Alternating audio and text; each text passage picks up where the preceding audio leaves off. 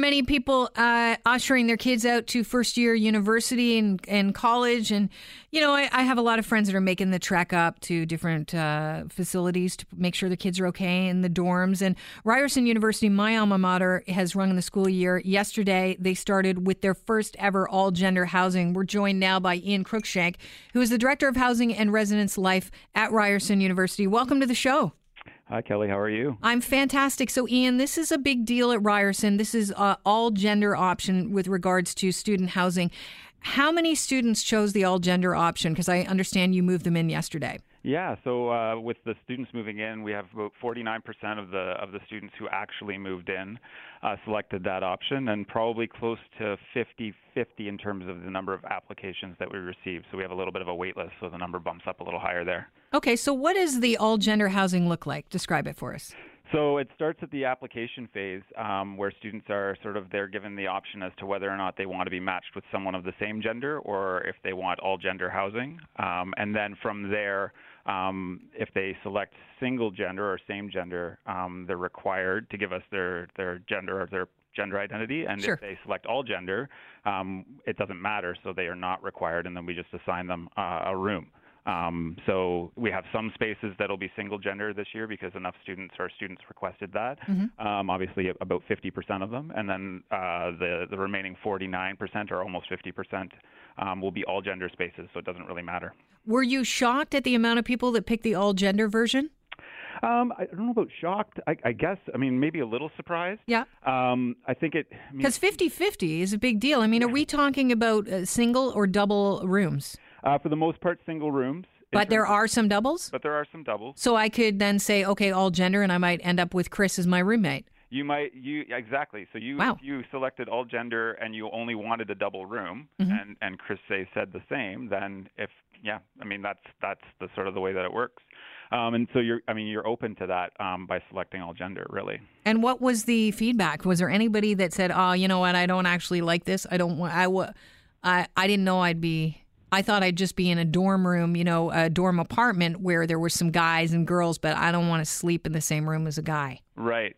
Um, so the only uh, we had one one uh, student who uh, who came into the office and said they mistakenly selected the wrong the wrong right. one right. Um, out of the out of the all that we moved in. So right. I mean, it, it shows, yeah, that, that I think um, the education piece that we that we uh, attempted uh, to run at the beginning to talk really about what this is about and get the questions um, out at the application phase really worked because students knew what it was about before they got here. What are you hearing from the parents? Were there any parents that were, uh, you know, what was the feedback like? Were they happy? Were they shocked? Were they a little bit perplexed?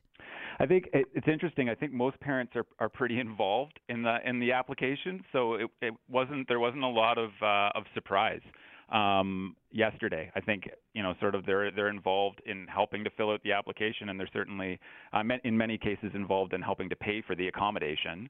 Um, and so moving in, it just seemed like it was something that was uh, it was kind of a non-issue uh, yesterday. How long had this been in the works? Uh, so the the idea um, sort of initiated two years ago um, when we were looking at what we were doing, and then really ramped up about I guess about a year and a half ago um, when we had a, a conversation with uh, with a student union group uh, who came in to chat with us just about some of the concerns uh, that uh, trans-identified students may have been going through uh, in terms of their uh, in terms of residence. And we'd already offered a mixed gendered apartment. Um, so again, the idea that you could be in, a, in an apartment um, with different folks of a different gender, mm-hmm. um, but in the, at the same point in time, there was still that that sort of mandatory piece of you had to identify um, regardless. Um, and so it really wasn't. I mean, the point that was made is sort of at, at this point when you're you're at your sort of most vulnerable or you're most anxious, you're moving to a new city, often far away, um, and uh, and that's the very first thing that greets you. It, it sets you um, in the space of feeling uncomfortable before you even arrive on campus. Uh, there is one of your students. She's a third year trans student, and she doesn't identify as male or female. She says this option is now going to help improve campus culture. Can you expand on that?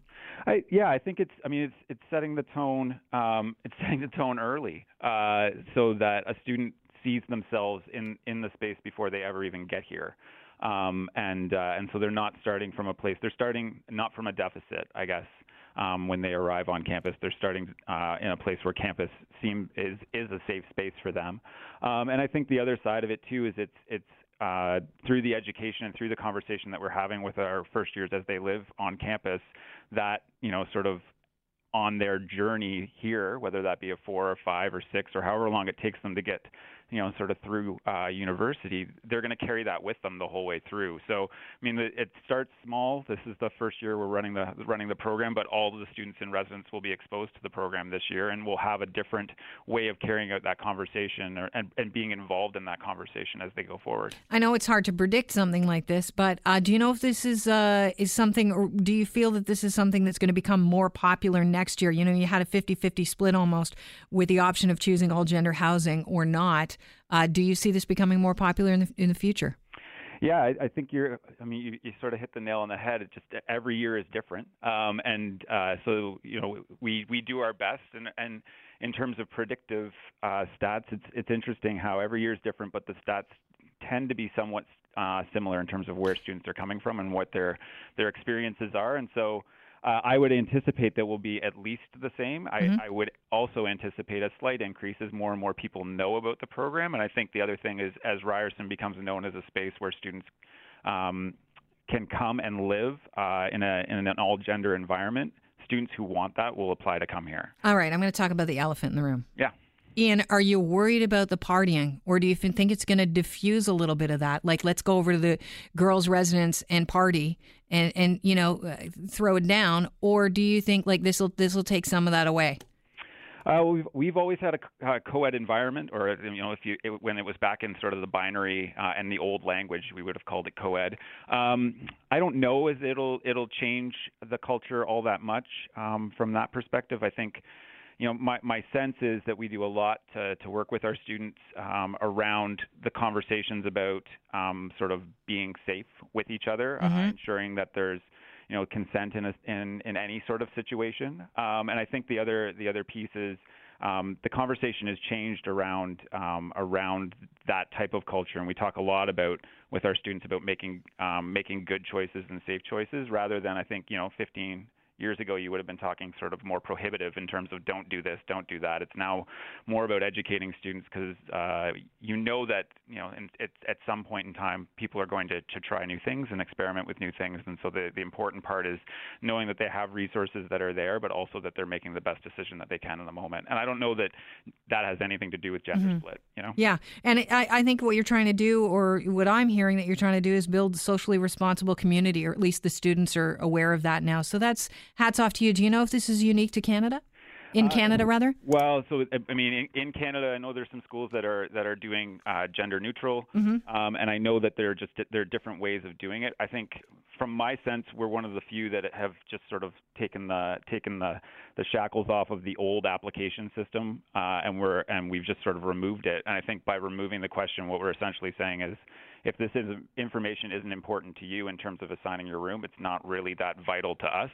Um, so I think we're one of the few that actually do, you know, has made that sort of gender identity question completely voluntary um, and said across our system, the default is that it's an all gender um, housing system. And if we need to accommodate single gender because the students request that and require yep. that, then we will do it. But our system is all gender. Well, Ian, it's uh, it's the first year ever, so I'm going to hang on to your number and maybe we'll check in with you during the school year and see how things are going. Yeah, I'd be excited to chat more. All right, sure. thanks, Ian. I appreciate your time today. Thank you. Cheers. That's Ian Cruikshank, Director of Housing and Residence Life at Ryerson University, my alma mater.